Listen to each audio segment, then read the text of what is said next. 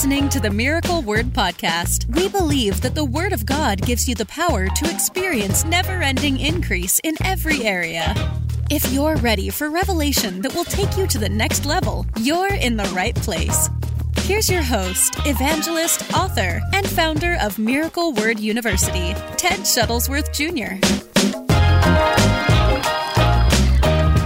But I'm going to start this morning on the spirit of faith. This will be the first session this morning and uh, and we're going to get into this, and I'm going to lay the groundwork today for what we're going to do in these next sessions. We're going to pray for you. We're going to pray for your family. We're going to pray and loose healing virtue into your body. We're going to pray protection over your family. But it's important. And so if you're just logging on, you didn't see what I'm talking about. Every night at 7 p.m., we're going to be doing the Spirit of Faith sessions where I'm going to teach and preach from the Word of God on the Spirit of faith and loose the Spirit of faith into your heart and into your soul and believe God that all things are changing for the better for you in the mighty name of Jesus. Everything is changing for the better for you in the mighty name of Jesus Christ. So take a minute today, share the broadcast because this is day one. And that's part of the reason I played that video at the beginning because I wanted you to feel what it feels like to feel faith being pumped out. And when you talk about Christ and his power, when you talk about who he is and what he can do, then faith begins to build. You speak about the power of Jesus. You know, I love that the psalmist said in the Old Testament, he said, Oh, magnify the Lord with me and let us exalt his name together. Oh, let us magnify. So, so think about this. And I've said this before when preaching and teaching. When you magnify something, it doesn't change its size. For example, if you had a stamp collection or a coin collection, and you took a magnifying glass and you started to look at a stamp or a coin, it does not change the size of the coin, nor does it change the size of the stamp. But all it does is make your view of that thing bigger. It makes your view of that thing bigger. And the same thing is true with God. As the psalmist said, Oh, magnify the Lord with me. When we magnify God, it doesn't make God bigger. It doesn't make his power bigger. It doesn't make his anointing bigger. It just makes our view of it bigger. And, and, that's needed. You need to focus your faith on God. Whatever you magnify becomes big in your mind. And if you're taking notes and if you're writing things in the comments today, I want you to write that. Whatever I magnify becomes big in my eyes. Whatever I magnify becomes big in my eyes. And so God's God doesn't change, his power doesn't change. Malachi chapter 3, he even said, I'm the Lord your God, I do not change. So he's speaking there of his nature and character. His nature and character don't change. His power and anointing don't change. His strength doesn't change. His integrity does not change. He's the same. So is Christ. Hebrews says that. Jesus Christ is the same yesterday and today and forever. Yesterday and today and forever. They don't change. But what can change? Our focus can change. And that's why Paul the Apostle he encouraged the believers. What did he say? Set your mind on things above, not on things of this earth or this world. Don't set your mind on natural things. Set your mind on spiritual things, on the anointing and the power of God, and on his mighty word. Set your mind on this. And whatever you magnify becomes big in your eyes. Think about this whatever you magnify becomes big in your eyes. And that's that's the real issue here because when you allow something to become big in your eyes, what does it do? Fills your heart, fills your soul. What does it do? It actually creates what becomes the abundance of your heart. Whatever you fill yourself with is what you allow to become the abundance of your heart. And what does the Bible say? Out of the abundance of the heart, the mouth speaks. And so you cannot, now, now here's a very important point to catch. You cannot maintain a faith confession by filling your heart with fear. That would be something to put in the comments and never forget. Never forget this. Please, please write that down. I cannot maintain a faith confession by filling my heart with fear. I cannot maintain a faith confession by filling my heart with fear. Why? Why can I not? Because the Bible says, out of the abundance of your heart, the mouth will speak. Out of the abundance of the heart. So, whatever fills your heart, you know, if you put 80% fear in and 20% faith, faith's not going to come out because the abundance of what's in you is fear. That's it. That's it. Put it in the comments. I cannot maintain a faith confession by filling my heart with fear. It's impossible.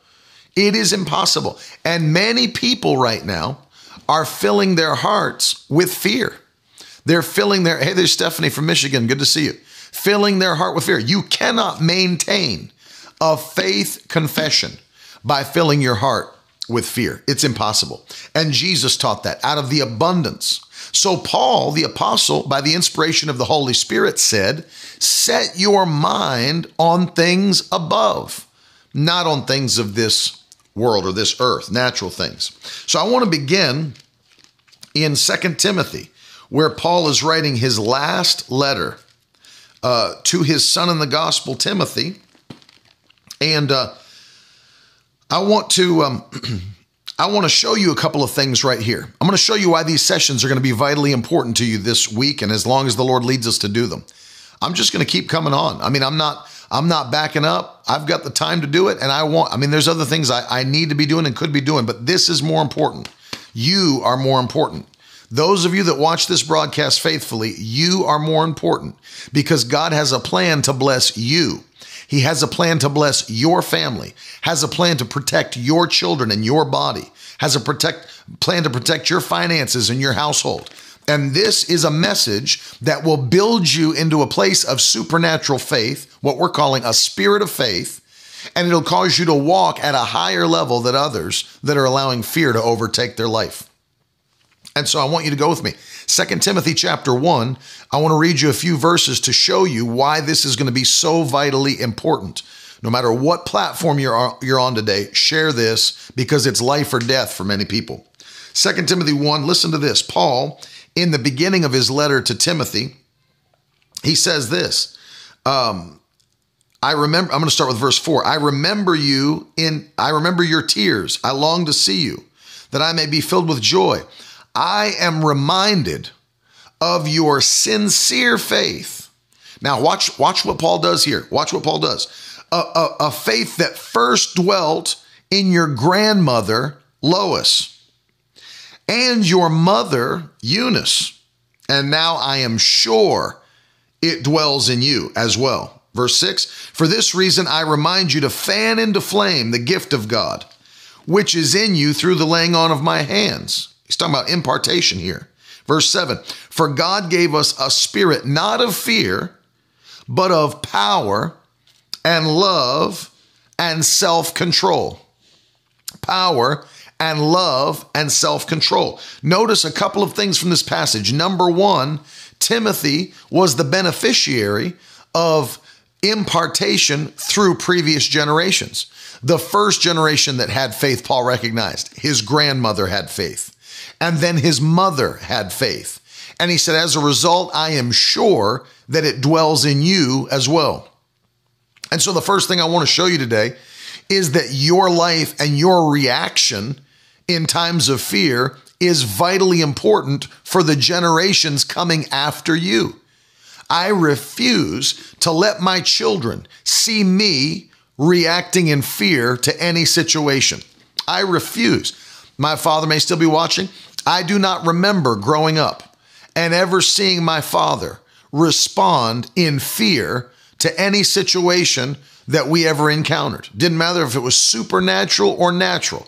I don't remember ever seeing my father or mother reacting in fear to any situation. I don't remember it. I looked at my father at my whole life, still do to this day, as a pillar of strength. Didn't matter what's going on. He's strong as a bull in the spirit. and has always been and always will be. Well, that is something that gets passed down by a spirit of faith to next generations.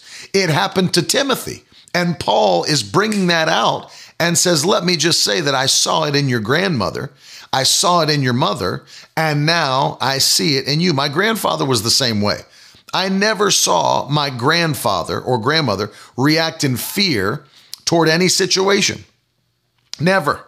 I never saw my, my grandfather and grandmother pastored 62 years, never saw them react in fear in any situation.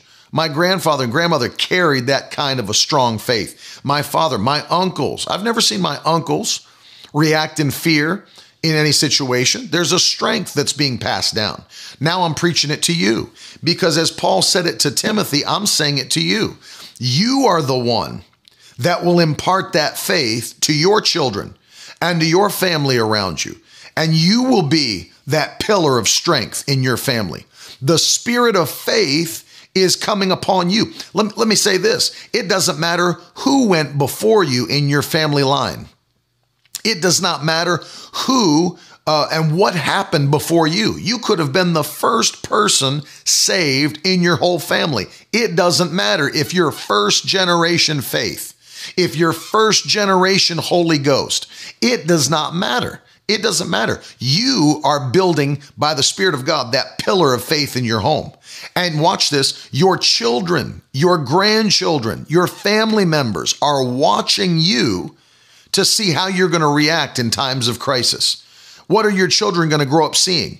Are they going to are they going to grow up seeing a mom and a dad that in panic race down to the grocery store and, and fill a cart with 90 million rolls of toilet paper and punch three people on the way out because they have to get it back to the house? There's not going to be anything. Oh, we got a panic mode? Is that what your children are going to see? Are they going to see panic mode or are they going to see people who stand in faith and fear can't control us? I'm not a slave to fear. I'm not a slave to unbelief. I'm not a slave to doubt, and neither should you be. You're, there are people watching you. And Paul makes this uh, analogy here. He said, Your grandmother had it, uh, your mother had it, and now I can clearly see you have it. You have it. Now stir up. Now look what Paul said. And in this translation, he said, fan into flames. That's Second Timothy chapter uh, 1. He said, fan into flames the gift of God that is in you that came through the laying on of my hands. Fan it into flames. That means that every one of us have a responsibility to stir up the gift that's on the inside of us. Every one of us. And tonight at seven, I'm going to tell you how.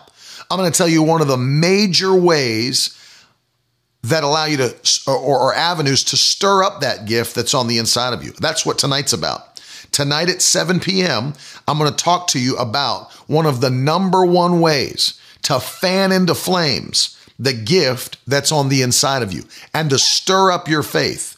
And we're going to talk about it, and it's very needed. So you're not going to want to miss tonight at seven o'clock because now I'm going to, I'm going to begin to give you practical uh, guides to stirring up that faith. Because there's many people watching me, you've got faith, but the key now is let's stir it up. Stir it up. Stir it up and get it working. And so he says this to him. He said, So, this for this reason, for what reason? He said, It came through your family and now you've got it too. Now, listen, as I said a moment ago, even if you're the first in your family, even if you're the first in your family to come into faith. Maybe the rest of your family's Catholic and you came into Protestant Christianity. Now you're a Holy Ghost filled Christian. Maybe they've even partially disowned you because you left a cultural religion. Maybe that might be your story. Everything changes with you in the mighty name of Jesus. You'll not be the same as everybody else in this world. You will be different by the power of God. And so tonight, how do we stir up the gift? I'm going to give you the number one. And and let me say this. I've heard all what I'm going to teach you tonight are things that I've heard behind the scenes from mighty men of God. I've heard these things from men like Kenneth Hagin. I've heard these things from men like Pastor Adeboye, Enoch Adeboye, uh, my father, Pastor Oyed, uh, Bishop Oyedepo, all these men. I've heard them speak uh, in public, and I've even heard them talk behind the scenes about certain things that will cause you to be powerful. And tonight It's very important that you hear this because it is one of the main avenues of building and stirring that spirit of faith.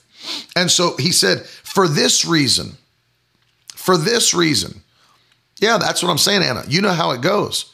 Is that many times if you're you grew up in a Catholic family, I just dealt with that uh, in Michigan. So many people there came out of Catholicism into Protestant Christianity, and their families don't understand it, cannot fathom how you could leave Catholicism because it's like just like Islam or anything else. It's a cultural religion, even for people that don't go to mass regularly or practice uh, the the faith. It's like when you leave it, it's like how could you leave it?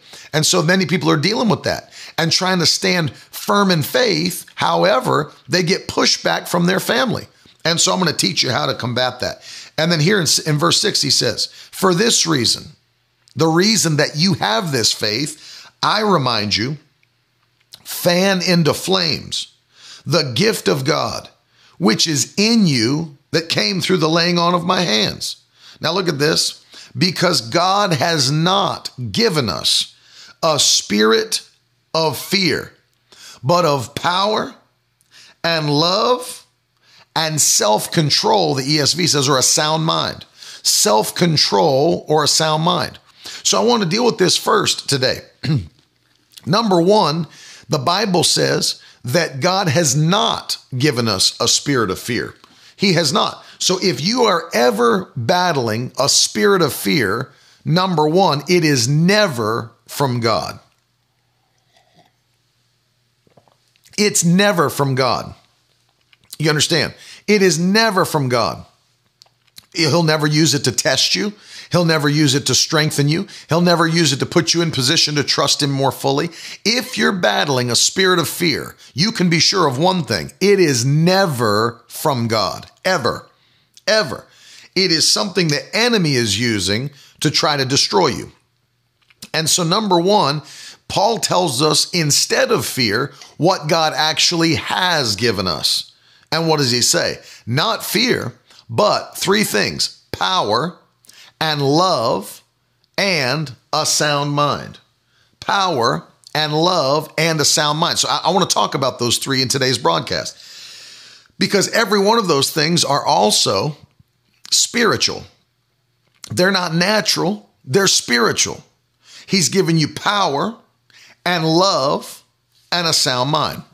I was in a class one time and I listened to the teacher teach, and the teacher said, You know, I know many of you you think that because this verse says that, you know, God's not given us a spirit of fear, that you go, you, all of you go around saying, you know, well, you know, it's a spirit of fear and there, fear is a spirit. And, and then he started, he proceeded to teach us, well, you know, that's not true. Uh, Fear's not a spirit. There's not a spirit of fear. It's just talking about being in the mindset of fear. And then he said this, because, you know, if you believe that fear is a spirit, then in context, you would have to believe that the other three things Paul lists are also spirits power, love, and a sound mind. And he said, so if you read it in context in the passage, you know, if fear's a spirit, then the other three are also spirits. I thought, even as a young man, I was like 18, I sat there and thought to myself, well, yes, those other th- three things are spirits. First of all, power. Power is the Holy Spirit. What did Jesus say in Acts chapter 1 and verse 8? You shall receive power when the Holy Ghost has come upon you, and you shall be my witnesses. The Holy Spirit is a spirit of power. He is a spirit of power. Number one, the Holy Spirit is a spirit of power.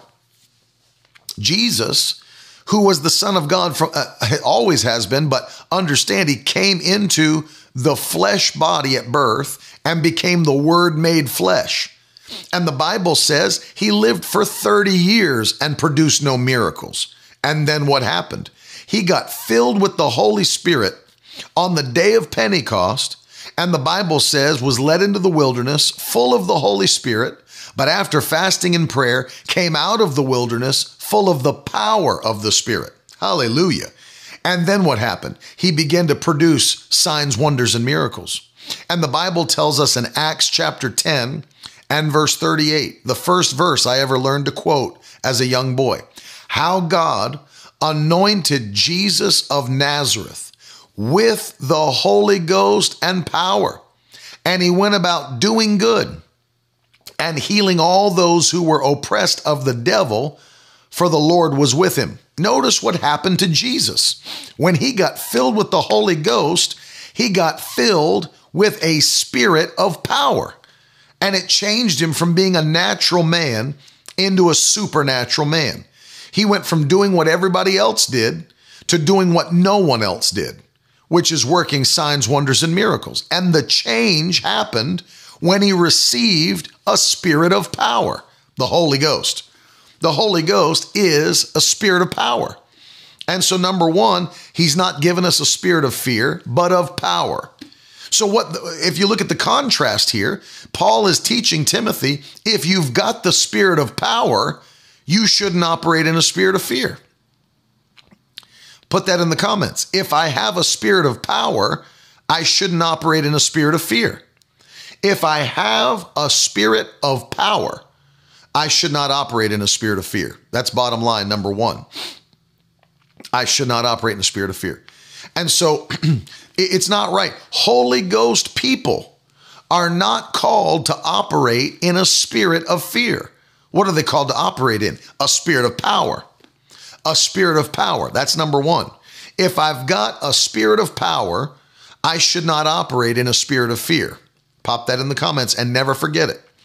That if I'm standing today full of Holy Spirit power, that's what should be guiding my life. That is what should be guiding my life. That's it. Thank you. Write it in the comments.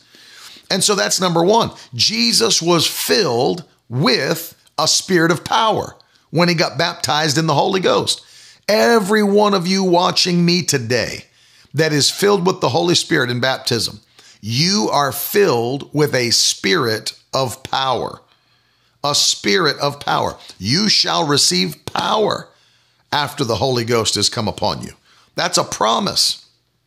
He didn't say some of you will receive power. He said all of you who receive it will receive power. You know how I know it's true? Because after they received it in the Bible, they all began to work the works of Christ, turned the world upside down. The early church launched in total persecution, and in four centuries, not even the beginning of the fourth century, they had literally spread that religion all over the world by the power of the Holy Ghost even in the midst of heavy, heavy persecution. If I have a spirit of power, I should not be operating in a spirit of fear. In Jesus' name. In Jesus' name. It's not your portion. It is not your portion. You're not called to walk in fear. You don't have to be in fear. You have a spirit of faith.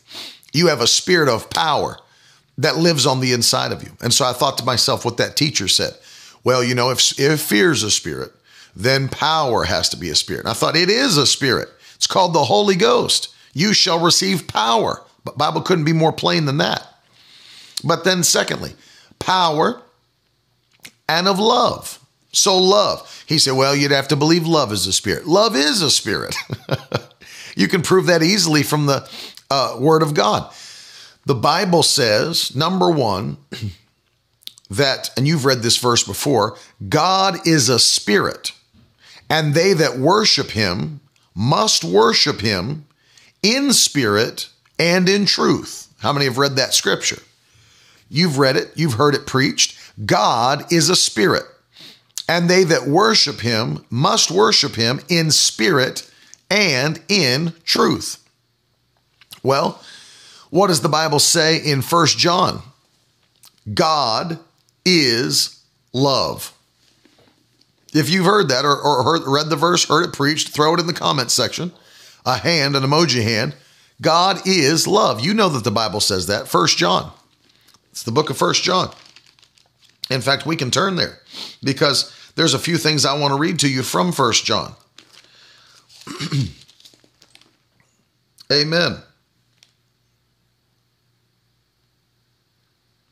God is love man, I I could spend three sessions just in First John 4 and First John 5. I could spend like, let's go here. First John chapter 4, I'll, I'll, I'll go down to the bottom. Um, so this is verse 16 of 1 John 4. So we have come to know and to believe the love that God has for us. God is love, and whoever abides in love abides in God, and God abides in him. By this is love perfected with us, so that we may have confidence for the day of judgment. Listen, because as he is, so are we in this world. Verse 18, there is no fear in love, but perfect love casts out fear. For fear has to do with punishment, and whoever fears has not been perfected in love. You see that? How powerful that is? First of all, it tells us God is love, but then it tells us perfect love casts out fear. And so abiding in love, what does that mean? Abiding in the in God or in his presence or in his word, which we'll get to as well. Abiding in in love, which is abiding in God. God is love. So catch this. Catch this. Uh, one of the things that we need to understand is that if God is a spirit and God is also love, which we just read, then love is a spirit. So, number two, not only is power a spirit, love is a spirit, according to scripture. God is love and God is a spirit. Love is a spirit. And perfect love casts out all fear. If we're living in fear, we're not abiding in perfect love, the Bible says. For fear has to do with punishment. I mean, how can you believe? And, and, I, and I have time to get into this because we have we have these these sessions, these faith sessions. But how can we believe that God is all powerful and that we are in him and he's in covenant with us and he's watching? How can we believe that as the Bible says, when his right hand is extended, who can stop him? And if God is for you, who can be against you? How can we quote all those verses and say all those things and sing all those songs and still walk around in fear of catching a virus. How can that be? We're not abiding in perfect love. Perfect love casts out fear. There's no fear in this house. There's no fear. I've not had one, let me just be honest with you. And I'm not saying this to brag, I'm saying this to say you can be this person. I've not had one thought, not one of, oh man, I hope I don't catch that virus. Not one thought have I had like that. I've never had one imagination. One imagination. Well, man, I just hope that my family doesn't catch that. I hope that my loved one, I hope that I don't have that happen to my, oh man, I heard it's in Florida now. I hope it doesn't come near. I've not had one thought like that. Not one. Not one. I'm not, I have no worry about it. I have no care about it. None even in my natural mind, just because I've trained it to think what the Word of God says. I, I'm not walking around. Let me just say another thing. It was they had all kinds of reported cases in Michigan where I just was. There were people in the counties around us that all had it. That all had it. Well, what did you what did you think I'd do? You know, literally, what did you think I was going to do? Cancel my services? Do you even if I did have the services, what did you think I was going to do? Preach the word of faith and then say to people, now just let's just lift our hands and I, I feel it would be wisdom to not lay hands on you today so that we can minimize personal contact. You know, as we're using wisdom, I want to minimize personal contact today and just pray over you uh, as you sit in or stand in your seats. I didn't say that. I can't imagine saying that. Foolishness. Foolishness. Because the Bible says to lay your hands on the sick. Lay your hands on the sick. That's why I tweeted the thing I tweeted the other day. That's why I tweeted what I tweeted. Uh, I don't know if you caught it. I put it on Facebook too, I think, and I think on, on Instagram, where I said, you have to come to the place where you ask yourself a question. You have to ask yourself this Do my hands heal the sick or do my hands catch and spread disease? That's the question you need to ask yourself based on the Word of God. Do my hands heal the sick, or do my hands catch and spread disease? Ask yourself, and I want you to answer me in the comments. Do my hands heal the sick, Or do my hands catch and spread disease and virus and bacteria? Which is it? Because it can't be both. Catch this. It can't be both. Can't be both. It has to be one or the other. I mean, think about it logically. Either God's word has to be true or something else has to be true. Do my hands heal the sick or do my hands catch and spread diseases? I was out last night. That's right. Thank you for writing it. My hands heal. My hands heal. My hands are anointed to heal. My hands heal the sick. That's right. Write it in the comments and don't be ashamed of it. You, you think of this, you got to think of it from a logical perspective based on the word of God. You know, these people that say, well, you know, we're, we believe the word, we're standing in faith, but we got to still use wisdom. Be careful what kind of wisdom you say you're using. Be careful what kind of wisdom you say you're using. Because if the quote unquote wisdom that you say you're using is contradicting the mighty word of God, then your wisdom is actually foolishness. Your wisdom is actually foolishness. Actually, you have to understand this. if my wisdom contradicts the mighty word of God, then my wisdom is foolishness, absolute foolishness. Because God's word is always true and it's always higher than man's ways or man's thoughts, which we'll get to in a minute. That's right. My hands heal the sick, your hands heal the sick. So think about it logically.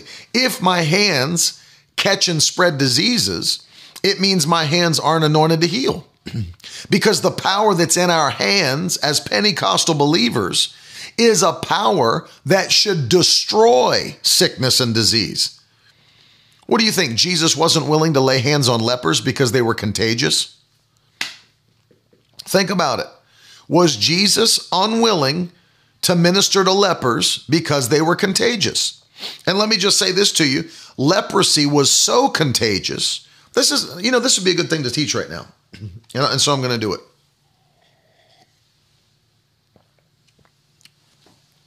Leprosy was so contagious and deadly that under the law of Moses in the Old Testament, by the way, this is where quarantine was invented.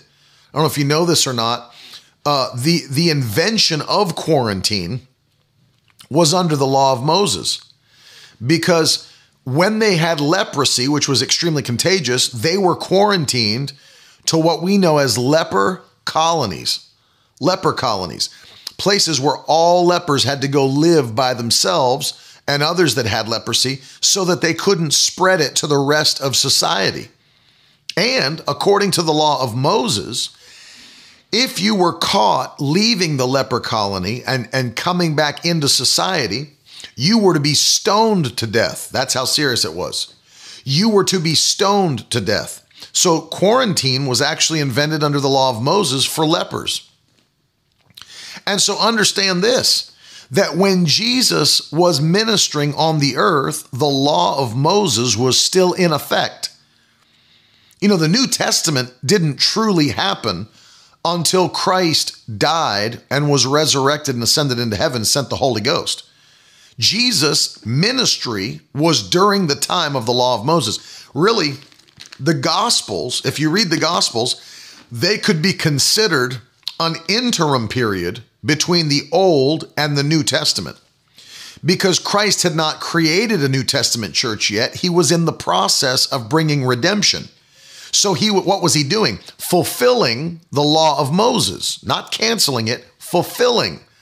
So in Jesus' day when he was ministering, if lepers had left their colony and were seen in normal society, they were supposed to have been killed. So I want you to think of this. When lepers came to Jesus in the Bible and asked him to heal them, think of this. They were risking their lives to see if Jesus was willing to heal their bodies. They were risking their lives. That's so important that you see that. Risking their lives to see if Jesus was a healer. And Jesus, I mean, let's talk about this. Jesus, in uh, Luke chapter 17, Um, starting with verse 11, Luke 17 11. Please see this. On the way to Jerusalem, he, who is speaking of Jesus, was passing along between Samaria and Galilee. And as he entered a village, he was met by 10 lepers who stood at a distance. Well, they knew why they had to stand at a distance. They weren't even supposed to be in the village, they weren't even supposed to be there. And so, you know, they were still using some precaution, hoping that people would respect that.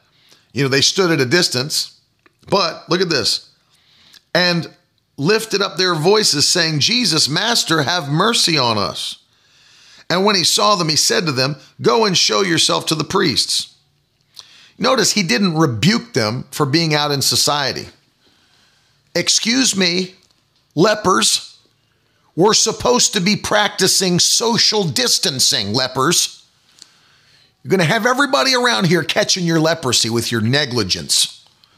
Can't believe you'd leave the colony and actually come out here looking for healing.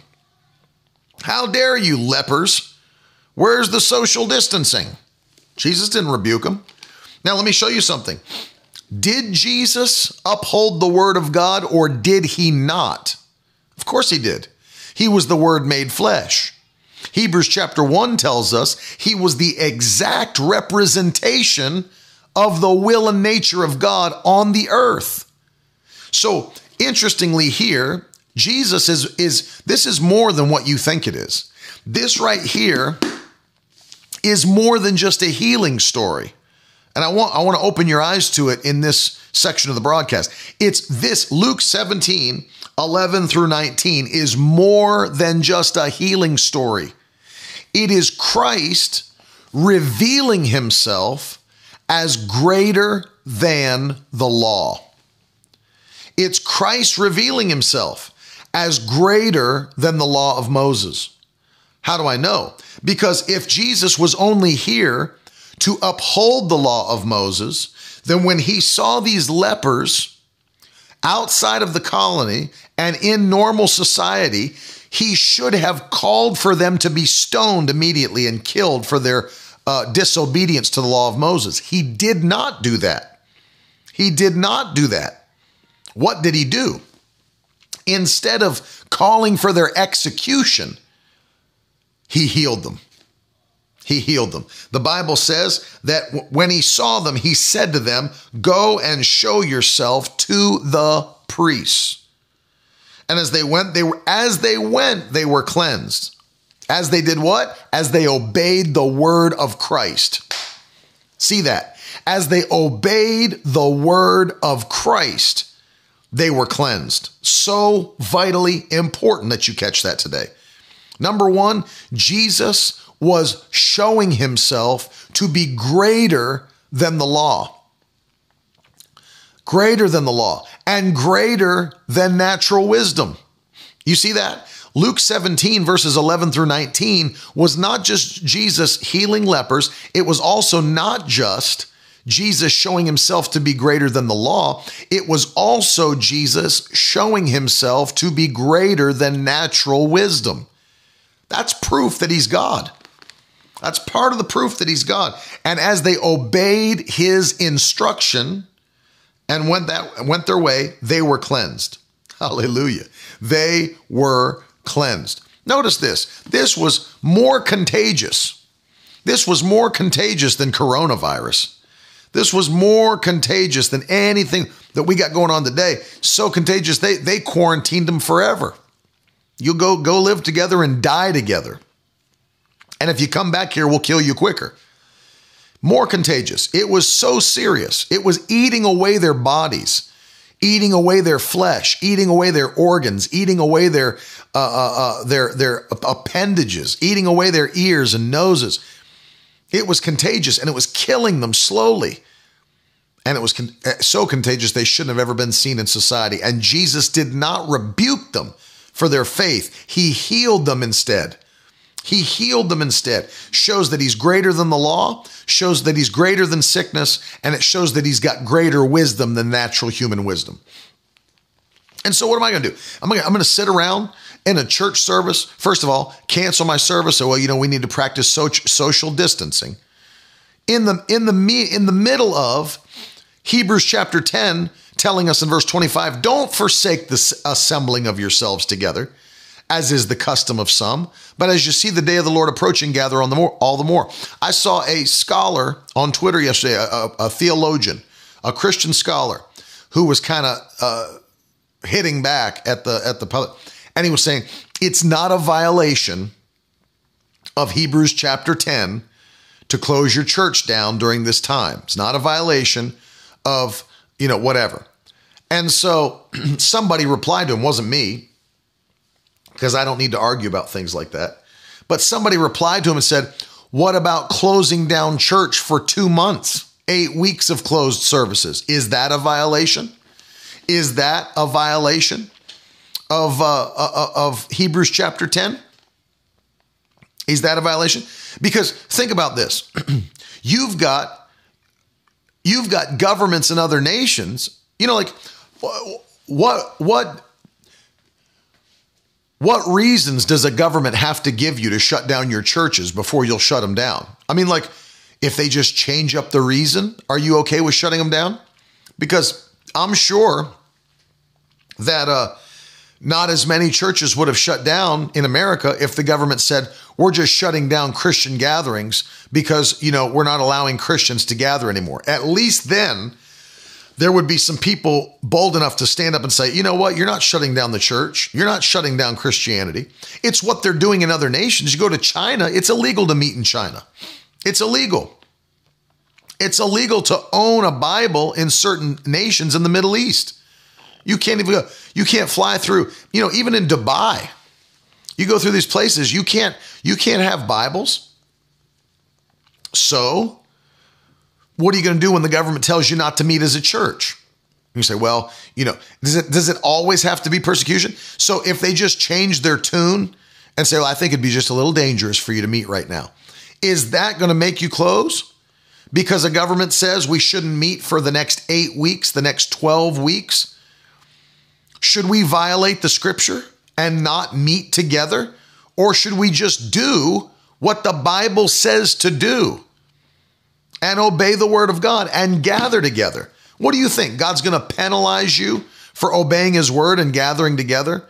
You think God's going to penalize you and say, Ha, you gathered together like I said, now I'm going to make you all catch the coronavirus? You think God's going to do that? Or do you think, like in this passage of scripture, where Jesus said, Go and show yourself to the praise, gave, the, gave them an instruction, and when they obeyed it, they were healed? They were healed. I'm, ner- I'm, I'm unnerved, I should say. Yeah, that, that's exactly right. Ruth's making a point here on Facebook. Uh, so many shut down. It wasn't even a mandatory shutdown, it was a suggestion. It was a suggestion. And so many shut down Uh, upon a suggestion. Well, you know, they, they say it'd be better if we didn't come. It, it shows you what they believe and think about the word. Now, I understand fully that there are many pastors that have legal teams advising them as to what they should and shouldn't do. I understand. Trust me, I understand what's going on behind the scenes. I know it. I'm asking the question in general what should we do? What should we do? Uh, here's a question. Yeah, they, they can't stop us, Susan. They can't stop us. They can suggest. I mean, Susan is at, for those that are listening on the podcast, or maybe you're watching on another platform. On Facebook, Susan's asking, Doesn't the Constitution give us the right to assemble? Well, of course. Of course it does. First of all, think about this it's a suggestion by the government no, nothing larger than now they're saying the CDC is suggesting nothing lar- uh, larger than 50 people, nothing larger than 50. The question is number one, what if we want to? What are you going to do? You suggest that we don't, but what if we want to anyway? What are you going to do? There's no penalty. What is there a fine? You're going to give us a fine? How are you going to police that? How, there's not even enough manpower in the United States to police that kind of a thing. and I've heard from police officers and fire marshals uh, that have said already, you know, to churches that are that are wanting to meet, just meet. We're not going to come down there. We're not going to count your people. We're not going to come in there and stand at your doors, you know, blah, blah. They're, we're not going to do it. I mean, I've, I've heard police and fire marshals already say that. They've already said it out of their mouth. We're not coming. They don't have the manpower to police every church in the city. How could you do it? You couldn't even police it if you wanted to. But Christians are just willingly, well, listen, they want us to do it, so we're just going to do it. What is it going to have to, what is it going to take?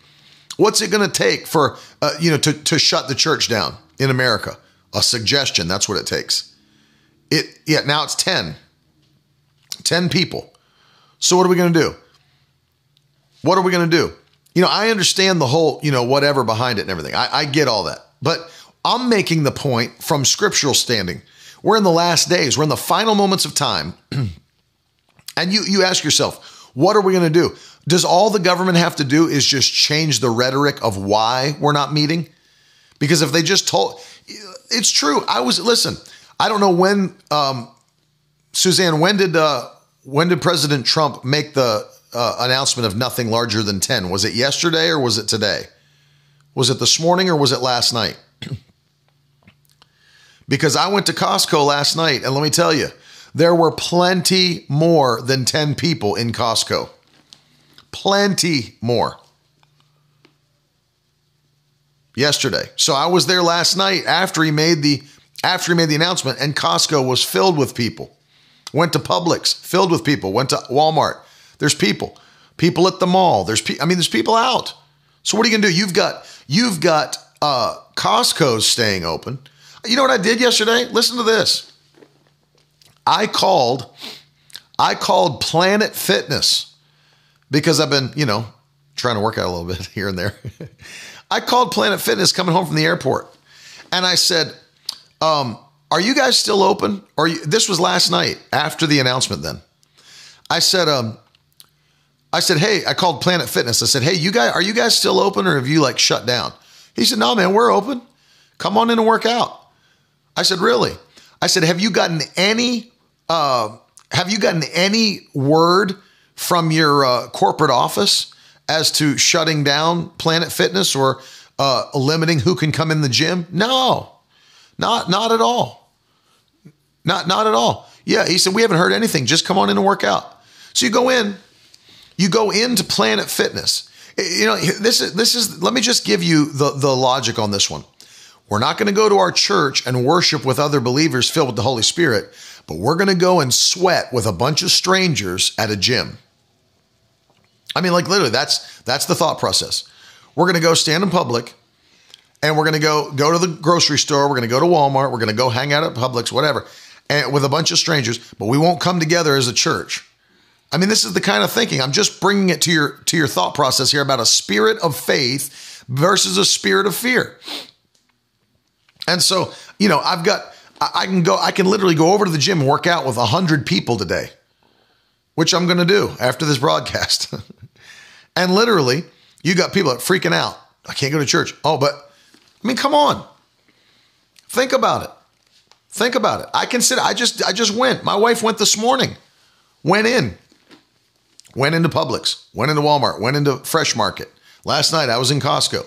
So you understand? You've got secular places that aren't afraid to stay open, and you got churches that are afraid to stay open. But notice this today with me. It's very important that you catch it. There's a spirit of faith that can govern your actions. And then there's a spirit of fear that can control what you do. You have to make up in your mind, I refuse to be directed by a spirit of fear. And so that scholar asked the question on Twitter, what if, uh, you know, it's not a violation of Hebrews chapter 10. What, what if they tell you to close your church for eight weeks? Is that a violation of Hebrews? Well, brother, we're still gathering online. There was no online gathering when Hebrews was written, by the way. There was no, it was gather together in person. Gather together in person. Well, you know, we can worship God from anywhere. Yeah, you can, but you can't negate what the Bible commands you to do. Can't negate it. It says to gather, gather. If it says to, you know, I go back to the thought about laying hands on the sick, and I did it and posted pictures of it. And people were like, man, and people were thankful. My God, that's what we should be doing in these times laying hands on the sick, believing the Bible. Yes, it is what we should be doing. That's why you have to ask yourself the question Do my hands heal the sick or do they catch and spread diseases? Which do they do? Because if they heal the sick, they should kill diseases and not catch and spread them. It's like I, you've heard me share the, the John G. Lake testimony. His body killed disease. Our bodies kill disease in Jesus' name. You have to believe it by faith. It doesn't automatically happen. There's plenty of Christians that live their entire lives sick. And if it was automatic, they wouldn't live their entire lives sick. It's all by a spirit of faith. It's a spirit of faith. And I want you to hear this today because I want you to know yeah, it's true. There is a corporate anointing that's not available just individually. The Bible teaches that. The Bible teaches that one can put a thousand to flight, two can put 10,000 to flight. Imagine what 10 can do. Imagine what 50 can do. Imagine what 100 can do. Imagine what a thousand can do. And the devil doesn't want you gathering. And I understand that, and I thank God for President Trump, and I thank God for those in leadership that believe God and are calling for prayer and all the things that, uh, you know, you understand? So I want you to understand that even though that we have, you know, people in leadership that are with godly uh, mentalities and they're believing, they're asking the church to pray and all that, you know, re- remember something. President Trump is not my spiritual leader. For, the uh, Vice President uh, Pence is not my spiritual leader. And so I thank God for them. But, you know, if I had to depend on getting my impartation of a spirit of faith from President Trump, I'd be in trouble. Whether he's a believer or not, I'd be in trouble. He's not my pastor, he's not my spiritual leader. Neither is uh, Vice President Pence. And so I, I want you to think about this today. There's a spirit of faith that you can walk in, that you can operate in by the power of God that will change reality. It'll. Ch- I've never once thought. I hope my family doesn't get it. Hope I don't get it. I'm not walking around hoping I don't catch it. I'll be leaving here and going to the gym after this broadcast. I'll touch all the weights. I'll lay down on all the benches. I'll go into the locker room, sit on all. I mean, I'm not going to walk. You think I'm going to go in there and lift weights with surgical gloves and a surgical mask on? Lost your mind. You lost your mind. It dies when it touches me. It dies when it touches you. Don't be governed. So, number one, not a spirit of fear, but a spirit of power. That's the Holy Ghost. A spirit of love. That's God Himself. God is love. And what's the final one? A sound mind. That's peace. Casting all of your care upon Him, for He cares for you. He cares for you. So understand with me today. There is a spirit of peace. That's number three. A spirit of peace. What is the spirit of peace? It's also the comforter, the Holy Spirit. What does the Bible say that we have? A peace that passes all understanding. What does that mean? This is the final one power, love, sound mind. What is a spirit of peace? It's the Holy Spirit operating in his role as the comforter as the comforter. Think about this today. He is your comforter, which means if he's there comforting you, you should not be standing in anxiety, panic, depression. None of those things should be a part of your life if the comforter abides with you. we used to sing that when I was growing up. He abides, he abides, hallelujah, he abides with me. I'm rejoicing night and day as I walk the narrow way, for the Comforter abides with me. We need to start singing songs like that again. You know, there's so many songs that focus on our own um, uh, inconsistencies or, you know, p- trying to focus on the failures of the flesh. That's not praise, nor is it worship. Sing about the Lord. He abides, he abides, hallelujah, he abides with me. I'm rejoicing night and day as I walk the narrow way, for the Comforter abides with me. If the Comforter abides with me, then I've got peace that passes all understanding. What does it mean to have peace that passes understanding? It means that when people see you acting so peaceful in a time of trouble, they will be confused and say, I don't understand that. How can you be so peaceful in a time of crisis? How can you be so peaceful? in a time of crisis. Why? I'll tell you why. Because my peace doesn't come from my natural mind. My peace does not come from circumstances. My peace does not come from what's happening in the economy. Peace doesn't come from what's happening in the government. Peace does not happen or come from what's happening in my society. Where does it come? It comes from the Holy Ghost, who is a spirit of peace. He's the spirit of peace. He's the comforter. He's the comforter. Comes alongside to help. Amen. He comes alongside to help. The spirit of peace. He's the spirit of peace. And when he comes and when he operates in your life, that peace that you will have will pass the understanding of natural men.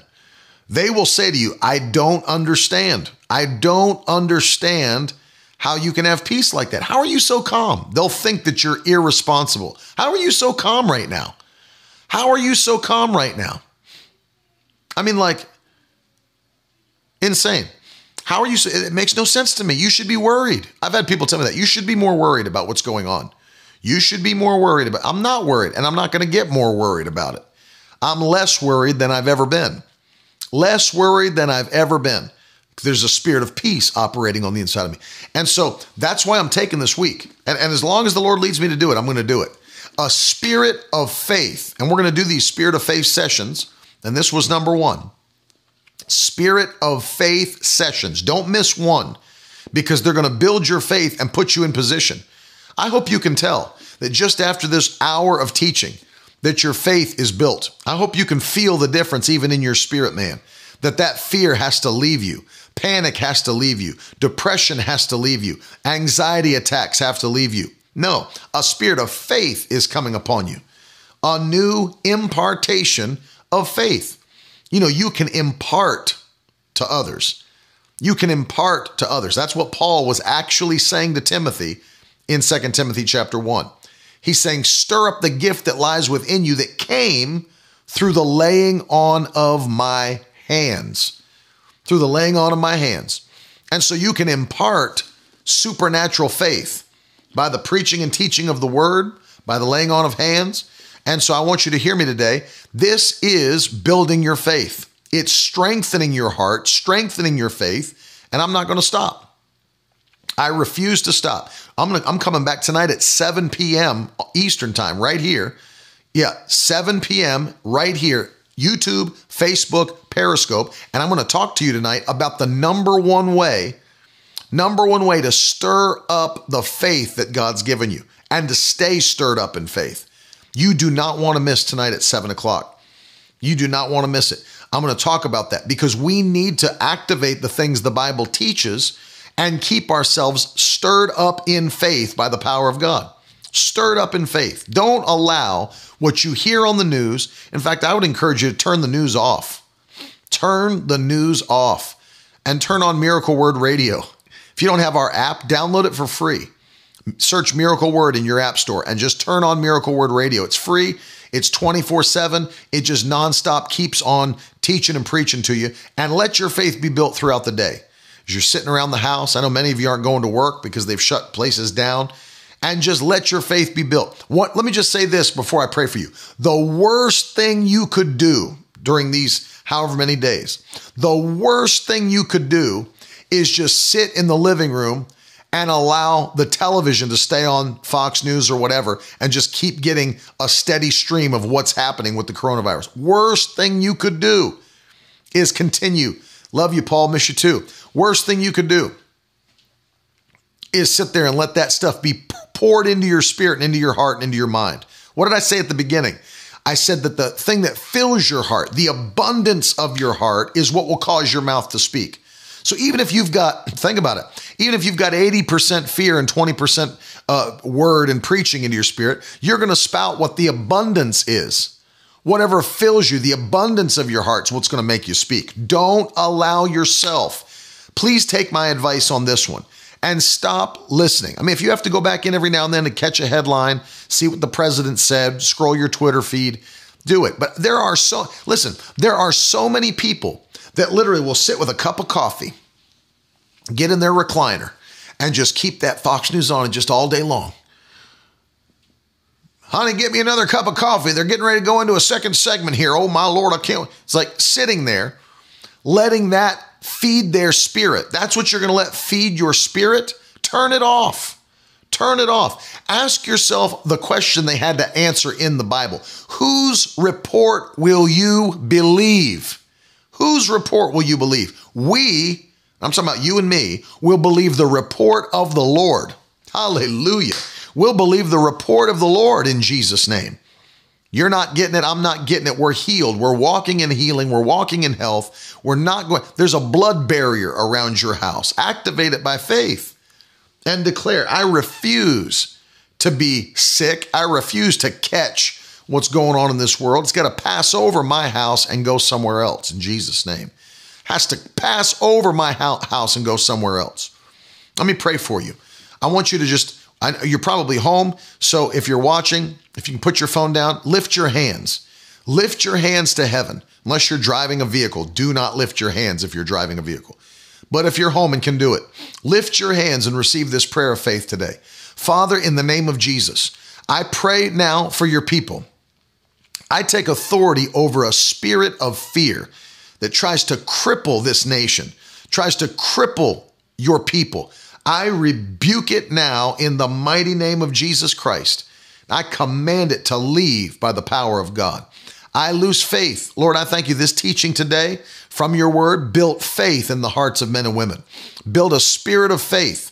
Anoint us throughout this whole week and next week and a week after to stay in faith in Jesus' mighty name. Stay in faith by the power of God and to build our faith to the next level. We will see victory in our lives and in our families. I thank you, Lord, that not one child will be sick.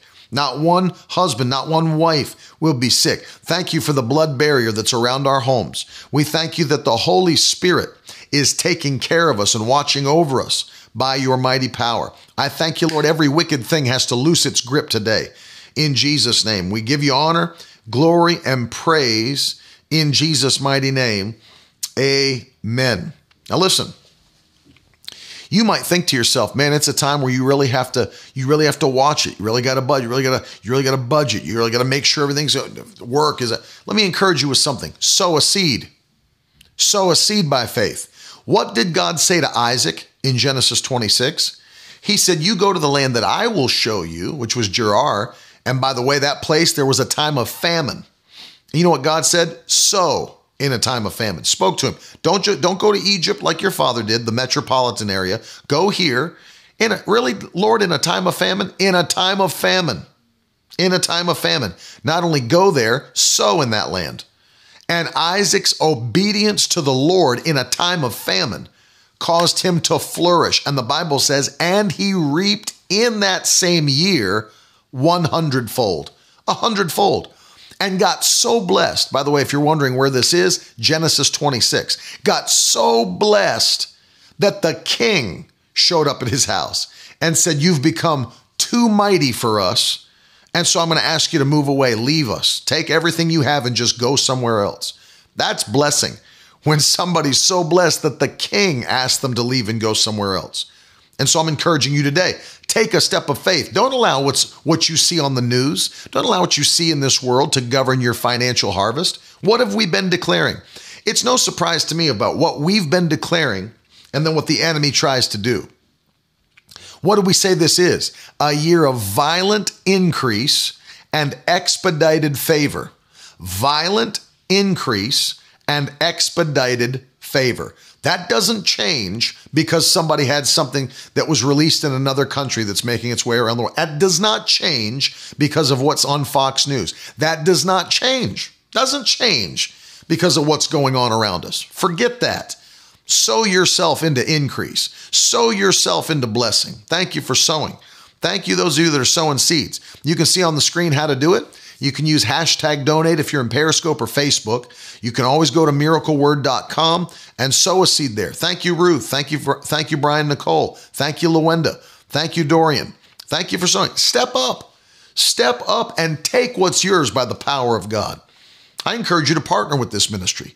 Many people are already partnered with us. We're believing for you. We're standing in faith for a thousand people that will stand with us and believe that this generation will be changed before Jesus comes. I don't look, this is what Jesus prophesied. In the last days, you would see famine and pestilence, plague, sickness, disease. You'd see it increase around the world. This is just Bible prophecy being fulfilled. That's all it is.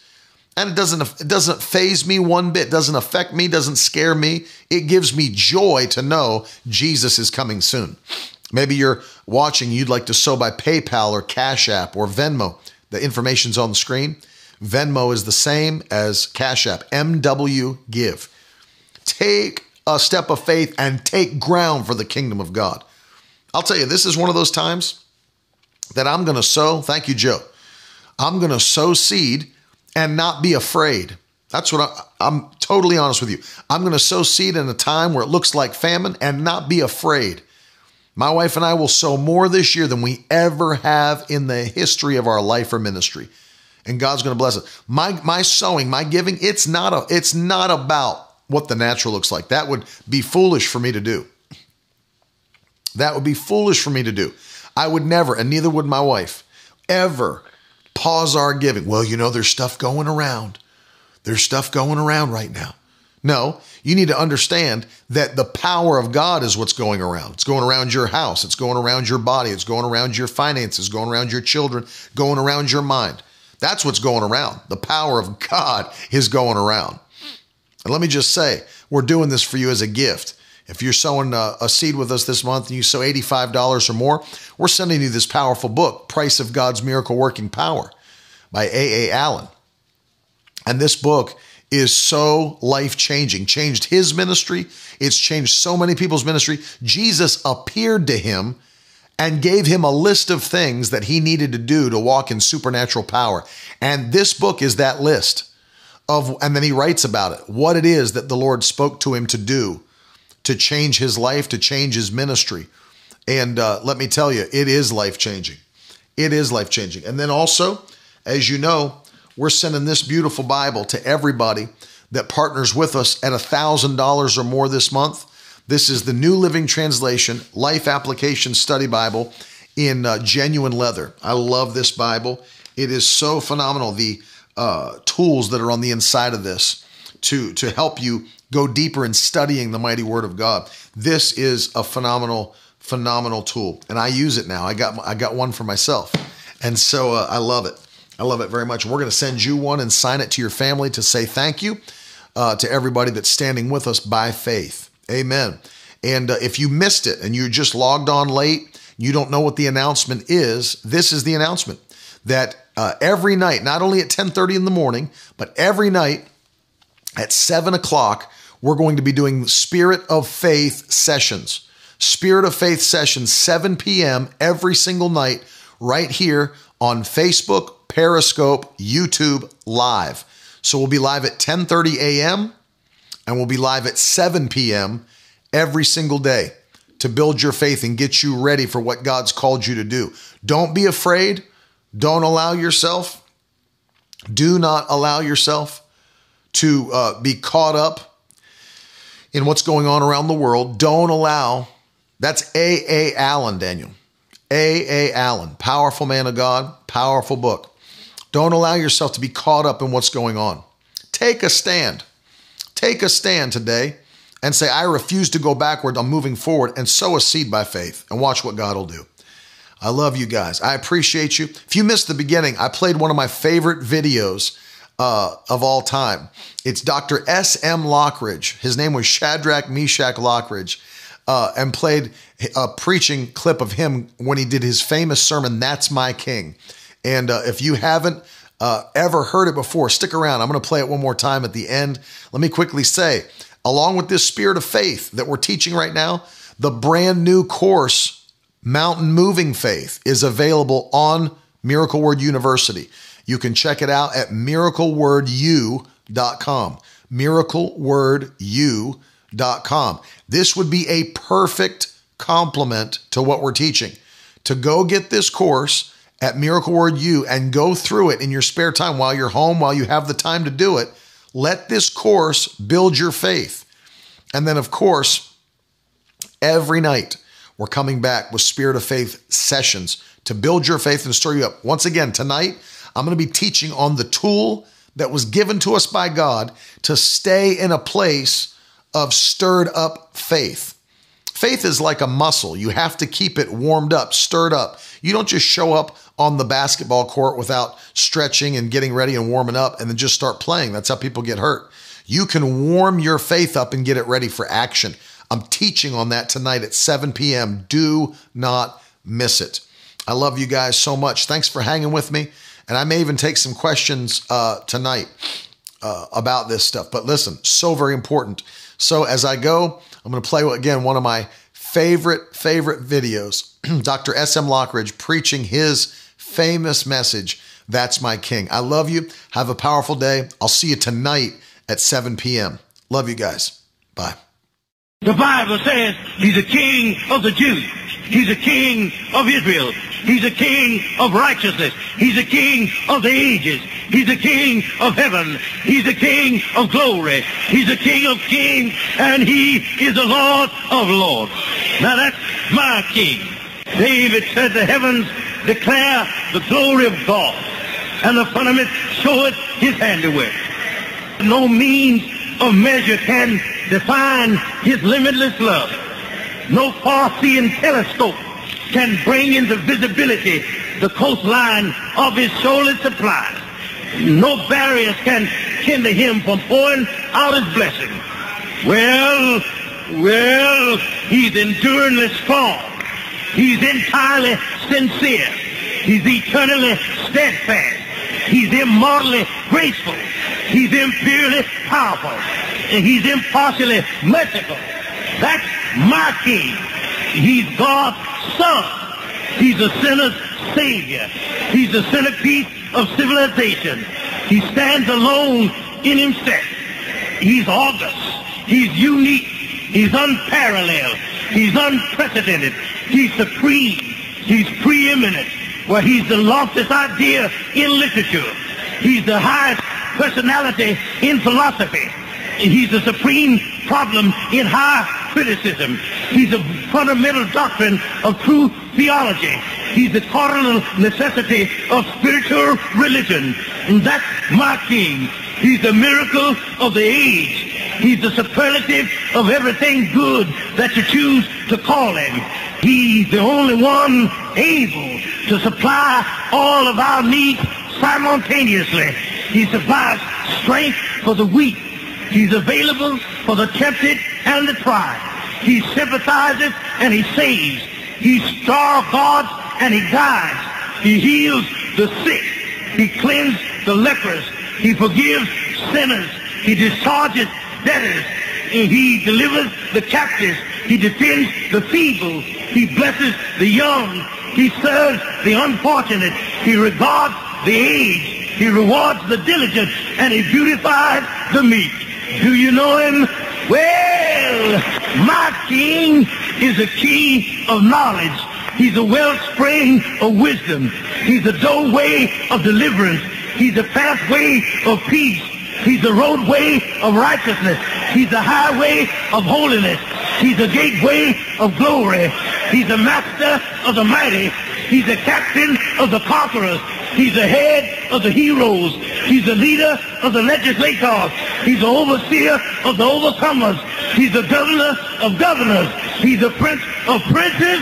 He's the king of kings. And he's the lord of lords. That's my king. Yeah.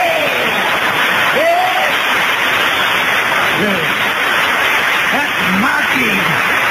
My king, yeah. His office is manifold. His promise is sure. His life is matchless.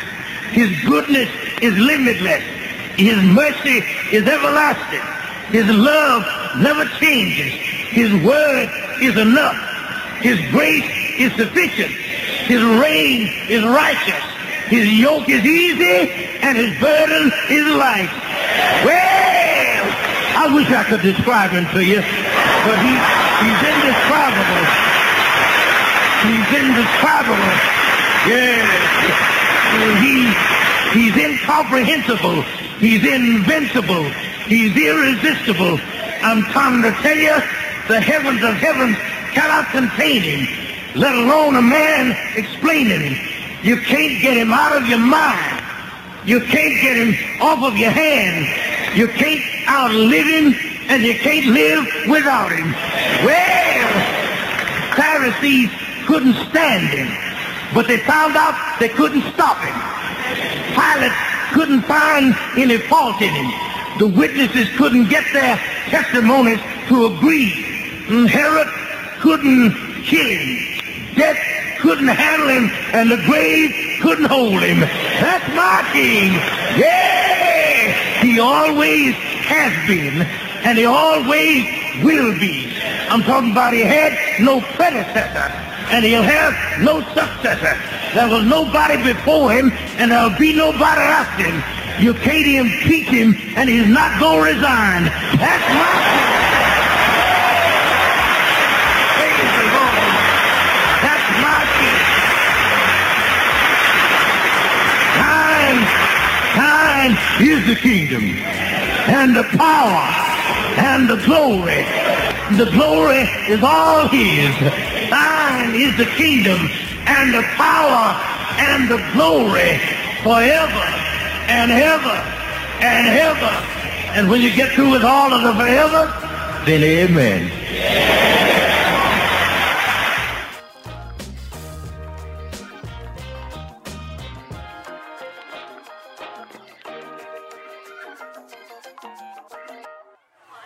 Now that's the stuff leaders should be made of.